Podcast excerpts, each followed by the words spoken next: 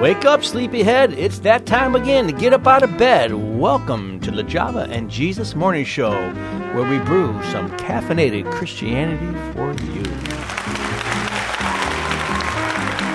Good morning. My name is John Souza. I'm the pastor at the Salvation Army Church in beautiful downtown Rochester, New York.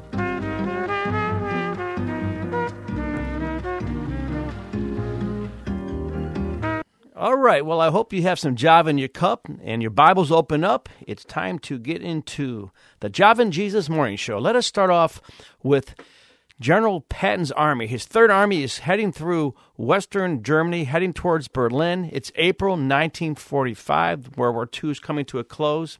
And as General Patton's army is coming through Germany, they hear there are rumors of hidden treasure. Hidden treasure buried 2,100 feet under a salt mine called Merkers Mine. Merkers Mine in Germany. It's where the Nazis had stolen all this treasure and, and put it in this mine. And so the, the American army, they had to go down 2,100 feet, down some shafts and some tunnels, and they came to a big steel door. They had to blow open the door to a bunch of explosives. And when they entered the mine, Merkers Mine, they discovered a great treasure 40 bags of silver bars, 55 boxes of gold coins, 711 bags of American money, 8,200 gold bars, 400 tons of expensive painting and artwork. Yes, I'll say it again 400 tons of expensive painting and artwork. And they found German money in crates totaling $262 million. And they even found some gold teeth. Wow, what a treasure. Can you imagine finding a treasure like that? Well, I want to tell you today about something even better, even a greater treasure. You know, in Colossians chapter 2, verse 3, it says, In Christ are hidden all the treasures of wisdom and knowledge. I'll repeat that again. Colossians 2 3. In Christ are hidden all the treasures of wisdom and knowledge. But folks, you got to dig for it. Jesus, well, the Bible says, actually, Jeremiah 29 13 says, You'll seek me and find me when you search for me with all your heart. In Christ are hidden all the treasures and wisdom of knowledge. So today on our Java and Jesus Morning Show, I'm going to be talking to you about, again, the wonderful wisdom of God, part two. Last week was part one, the wonderful wisdom of God. So let me have a little prayer here and uh, make sure you got some Java in your cup. And my prayer, we're going to open up. So, Father God, I pray you help me today to just bring forth your word. Help us to have hearts that are open to respond to your word. Let your word be alive and active and let it perform the work that you have sent it for us. So, bless this time now. Bless each here, here, Father uh, whatever they uh, needs they have, I pray that you would just meet their needs according to your riches and glory in Christ. In Jesus' name, amen. So, the wonderful wisdom of God. We're going to see today that wisdom is imparted by Jesus. Yes, wisdom is imparted by Jesus. Uh, go to your Bibles, open them up to First Corinthians, and we're going to go right to chapter 1. 1 Corinthians 1, verse 30. I'm going to go through a few scriptures, so make sure you got your Bible opened up. 1 Corinthians 1.30, we're going to see that wisdom is imparted by Jesus. So it says here, by his doing, you are in Christ Jesus, who became to us wisdom from God and righteousness and sanctification and redemption. But the part I want to look at is by his doing, by Christ's doing, we became wisdom from God. Christ is the one who imparts us wisdom. Ephesians 2:10 says we are his workmanship created in Christ Jesus. So if you want to be wise, folks, it comes through Jesus Christ. He's the one who has that work in you for his will and his good pleasure. Go to chapter 2 of 1 Corinthians. Again, I'm going to be flipping through the Bible a little bit here. 1 Corinthians chapter 2, verse 14 through 16 says this. It says, A natural man does not accept the things of the Spirit of God, for they are foolishness to him, and he cannot understand them. Why? Because they are spiritually appraised. See, um, the mind, the mind that doesn't have Jesus in them, uh, this gospel is foolishness to them. They can't even understand it. The, the darkened mind can't even understand the words of God. It says here in 15, he who is spiritual appraises all things, yet he himself is appraised by no man. See, a spiritual person, a person with the mind of Christ, puts appraisals on everything. They play, we place values on everything. I'm going to place value on what I'm going to watch. I'm going to place value on what I'm going to listen to. I'm going to place value on even how I think. A spiritual man, we appraise all things. Verse 16 says, Who has known the mind of the Lord that he should instruct him? But we have the mind of Christ. You see, when we have Jesus into our lives, we get the mind of Christ. We no longer have to be conformed to this world, but we be transformed by the renewing of our mind. The Bible says, if any, man's in Christ, he's a new creation. The old things pass. new things have come. So wisdom is imparted by Christ. But wisdom Christ can't impart until you give him your heart. Amen. Jesus says, I stand at the door and knock. If you will hear his voice and open the door, he'll come in and have fellowship with you. Wisdom is imparted by Jesus. In fact, Luke 21 15, Jesus says this He says, I will give you utterance and wisdom, which none of your opponents will be able to resist or refute. Christ is the one who gives us utterance gives us wisdom. Psalm 119, Oh, I love thy law. It's my meditation all the day. Thy commandments make me wiser than my enemies. Amen. Psalm 37, verse 30 says, The mouth of the righteous utters wisdom. Ecclesiastes 10, verse 12 says, The mouth of a wise man, his words are gracious words. Look at 1 Corinthians chapter 2. Go to verse 7 and 8. And let's see what it says here. 1 Corinthians chapter 2, verse 7 says, we speak God's wisdom in a mystery, the hidden wisdom, which God predestined before the ages to our glory, the wisdom which none of the rulers of this age has understood. For if they had understood it, they would not have crucified the Lord of glory. Folks, we speak God's wisdom in a mystery, but it's a hidden wisdom. You can't get the wisdom on your own. How does it happen? It comes through verse 10. God revealed them through the Spirit. The Spirit searches all things we get the wisdom, the mind of Christ through the Holy Spirit. Jesus said in John 14, 26, that, that God's going to send a helper, the Paraclete, who God will send in Christ's name, and he will teach us all things. So, this hidden wisdom, the natural mind cannot understand it, cannot comprehend it. It must come through the Spirit of God. And then, 1 Corinthians chapter 3, verses 18 through 20. 1 Corinthians 3, 18 through 20 says this says, Let no man deceive himself. If any man among you thinks that he is wise in this age, he must become foolish, that he may become wise. For the wisdom of this world is what? It's foolishness before God. For it is written, He is the one who catches the wise in their craftiness. And again, the Lord knows the reasonings of the wise, that they are useless. If you want to become wise, you got to become a fool, a fool for Christ. You got to humble yourself and admit that you cannot be wise on your own, but you got to get your wisdom through the Spirit of God, through Jesus Christ. I think of a man named Voltaire. He was a 7th or 18th century French philosopher and I believe an agnostic who vilified Christianity for the most part. And he said these bold and brazen yet foolish words, uh, words, excuse me. He said Christianity will vanish in a hundred years. Christianity will vanish in a hundred years. And when he died in 1778, Voltaire, his library was bought by the British and Foreign Bible Society. And guess what they filled his library with? Yep, you got it right. They filled it with thousands and thousands of Bibles. Christianity has not vanished. It's been 250 years, and Christianity has not vanished. It's still flourishing. Amen. So do not be deceived. God is not mocked. Amen. So wisdom is imparted by Christ. Go to the book of Acts, if you would. Acts chapter 6. We're going to take a look at a man named Stephen for a moment. Acts chapter 6. We're going to go right to, let's go to verse 9. I pray uh, you got your Bibles opened up here. Acts 6, verse 9 says, Some men from what was called the synagogue of the freedmen, including both Cyrenians and the Alexandrians, and some from Cilicia and Asia, Asia, rose up and argued with Stephen. These are some smart guys from the society. They rose up and argued with Stephen, and verse 10 says, And yet they were unable to cope with the wisdom and the spirit with which he was speaking. Let me say that again. They were unable to cope with the wisdom and the spirit which which Stephen was speaking. Wow. Was Stephen a pastor? No. Was he a preacher? No. Was he a philosopher? No. Was he a professor? No. Who was Stephen? He was a waiter. He was waiting on tables.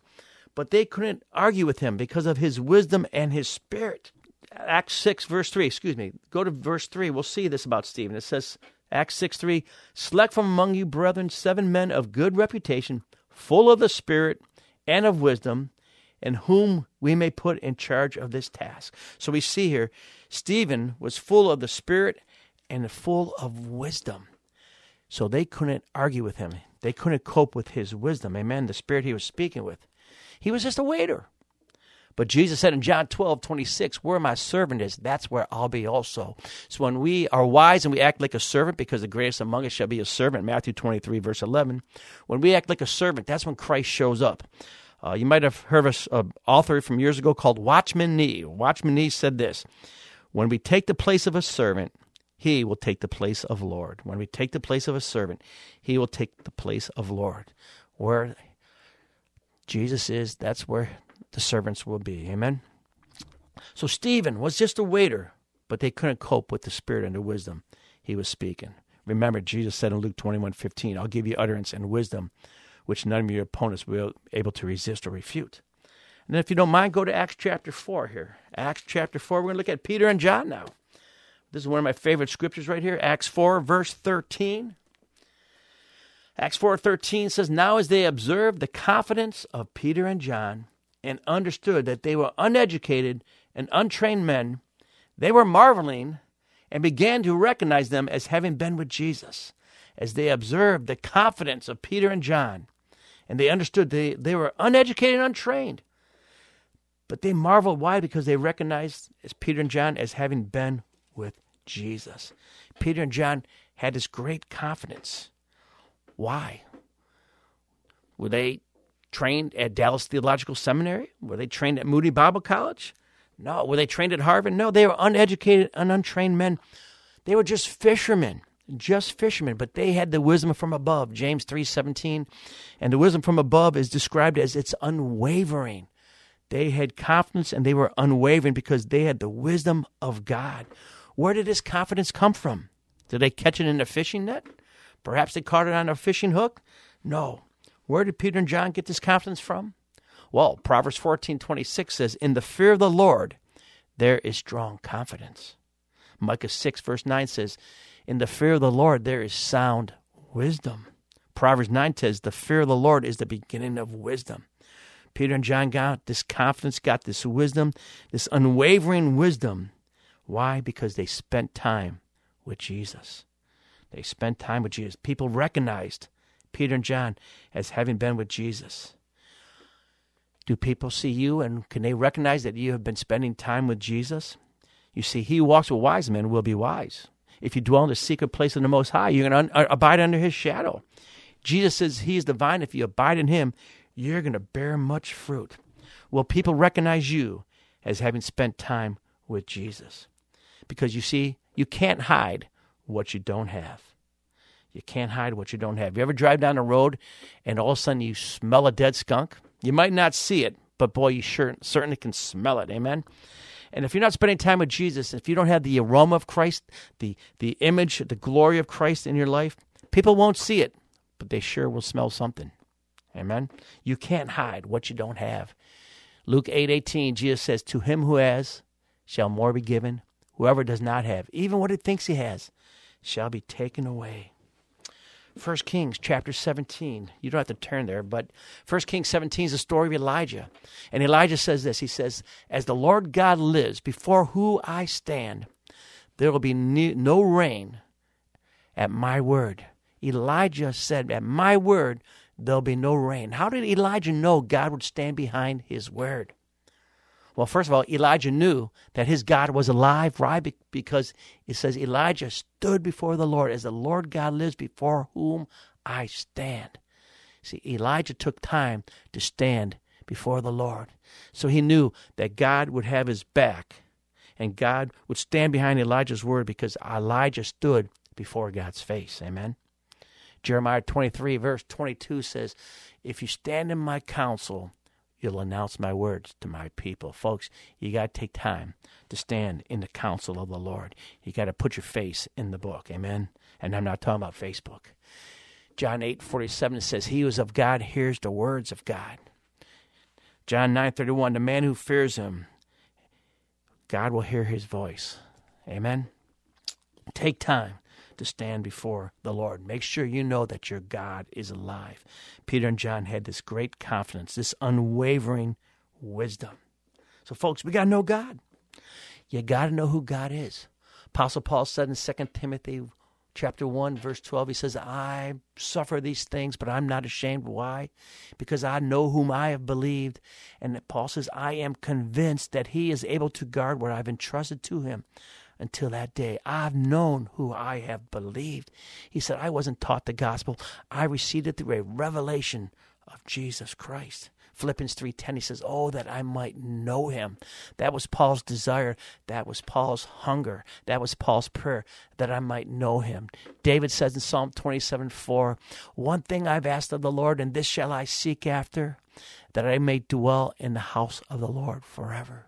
Psalm 4 verse 3 says, "The Lord has set apart the godly man for himself." Psalm 73 verse 28 says, "As for me, the nearness of God is my good. Folks, do you know God? Peter knew God. That's why he had confidence. He knew his God. Go to Second Peter, if you don't mind. I told you we'd be flipping around a little bit today. Second Peter chapter 1. Again, we're going to look at Peter's confidence. Uneducated, untrained, but spending time with Jesus. There's the key right there, my friends. So Second Peter chapter 1, verse 16 I'll read 16 through 19. It says, 2 Peter 1 16, Peter says, We did not follow cleverly devised tales when we made known to you the power and coming of our Lord Jesus Christ. He said, But we were eyewitnesses of his majesty. For when he received honor and glory from God the Father, such an utterance as this was made to him by the majestic glory. This is my beloved Son with whom I am well pleased. Talking about the Mount of Transfiguration. And verse 18, Peter says, And we ourselves heard this utterance made from heaven. He heard it. When we were with him on the holy mountain, Peter was with Jesus on the holy mountain when Jesus was transformed. And verse 19 says, And so, so we have the prophetic word made more sure. And he's more confident. Why? Because he was eyewitness. He was an eyewitness to Jesus' glory.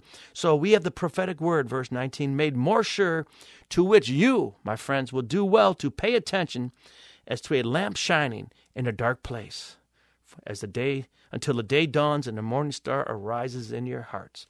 Back when I was a salesman, I'd have to go overnight and I'd get a hotel and I'd be in my room with my Bible and I'd get my Arby's and I'd be all excited. I got my fast food and I got my Bible and I'm just going to spend the rest of the night just reading the Word and feeding my face, feeding my spirit. And it seemed like every night I was in a hotel room, it seemed like some stinking fly got into my room. And I know that if I don't get rid of this fly, it's going to keep flying around and buzzing around, probably land on my big nose while I'm sleeping. So I had to get rid of this fly. So I'm trying to chase this fly around to catch it. And I finally got wise. And what I did is I turned off all the lights in the hotel room and they opened the door and the light out in the hallway was shining. And guess where that fly went to? Right to the light. See, the fly doesn't have a very big brain, but the fly knew to go to the light. And Peter says here, pay attention to God's word as to a lamp shining in the dark place. Friends, go to the light, which is the Word of God. His Word is a lamp unto our feet and a light unto our path. Anyhow, I'm off on a tangent here, but 2 Peter 1 16, Peter had confidence. Why? He said, Because I was an eyewitness of His majesty. See, Peter was confident, he was unwavering in his wisdom. When he writes in 1 Peter chapter 2 verse 6, he says, Jesus is the choice stone, the precious cornerstone, and he who believes in him will not be disappointed. Peter was confident in that.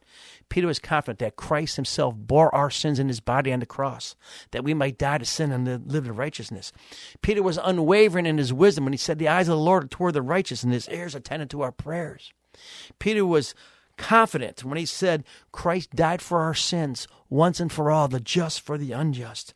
Peter was unwavering in his wisdom when he said, We all shall give account to him who's ready to judge the living and the dead. Peter was confident when he said, Love covers a multitude of sins. Peter was unwavering when he said, God is opposed to the proud, but gives grace to the humble. Peter was confident when he said, The God of all grace has called you to his, eternal glory in Christ Jesus. Peter had the wisdom from above. He had the wisdom of God. He had the, uh, the confidence, and he was unwavering in his faith, so much that he died as a martyr. They say he died upside down because he, on a cross because he didn't want to die like his Savior Jesus. But he died outside of Rome, probably about 67 A, uh, A.D. Uh, because of Nero, actually, the crazy Emperor Nero. Anyhow, Peter was confident because he was an eyewitness to Christ's majesty. How about John? Let's go to John. Let's go to First John. First John chapter 1, not the Gospel of John, but the Epistle of John, First John chapter 1. And we're going to see that John had this confidence, this unwavering wisdom, the wonderful wisdom of God. So First John, what does he say? First John 1 1. He says, What was from the beginning, what we have heard, what we have seen with our eyes, what we beheld in our hands and handled concerning the word of life. And the life was manifested, and we have seen and bear witness and proclaim to you the eternal life which was with the Father and was also manifested to us. And we have seen and heard, and we proclaim to you also. Amen. John said, I heard Christ. I saw Christ. I touched Christ. I was with Christ.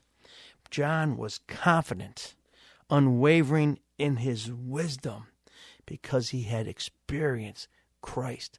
He knew God. He had this wonderful wisdom of God. So he was confident when he said, It's the blood of Christ cleanses us from all sin.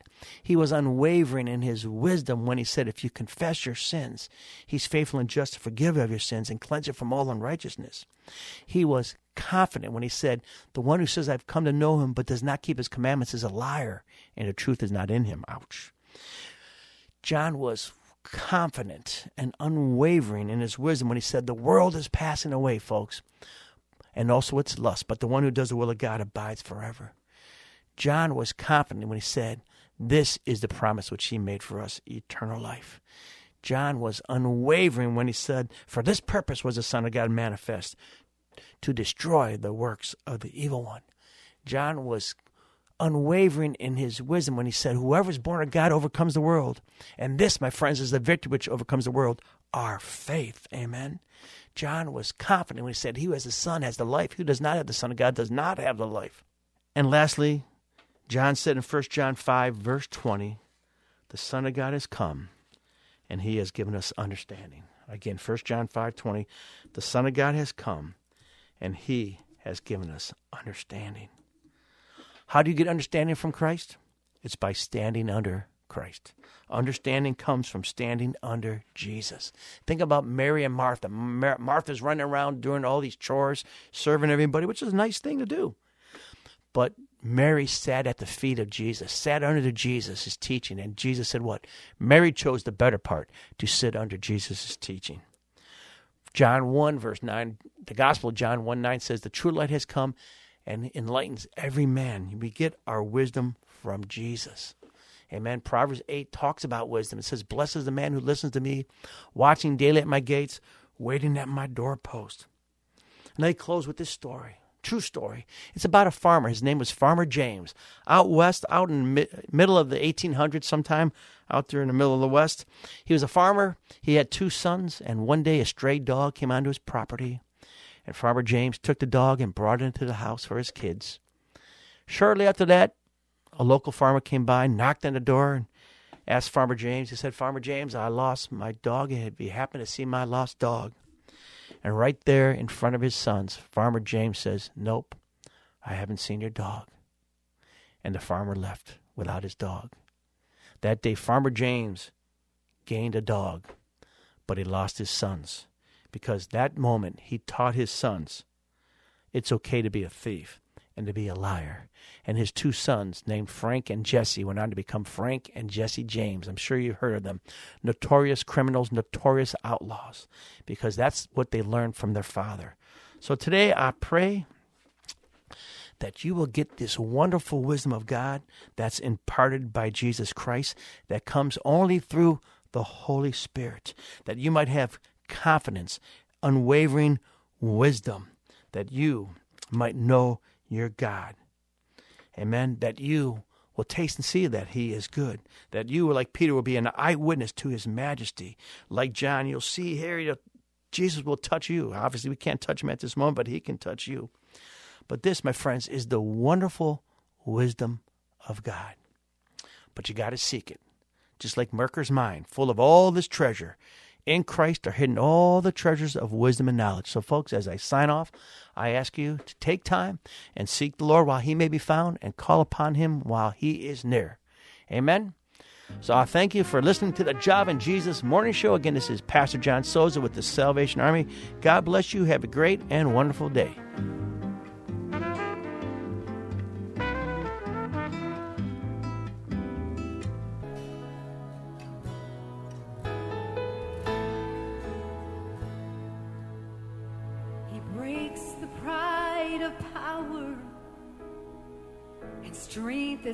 In vain. When hearts of men sow their seeds in shame, this happens to the man who forgets his God. Does he not know?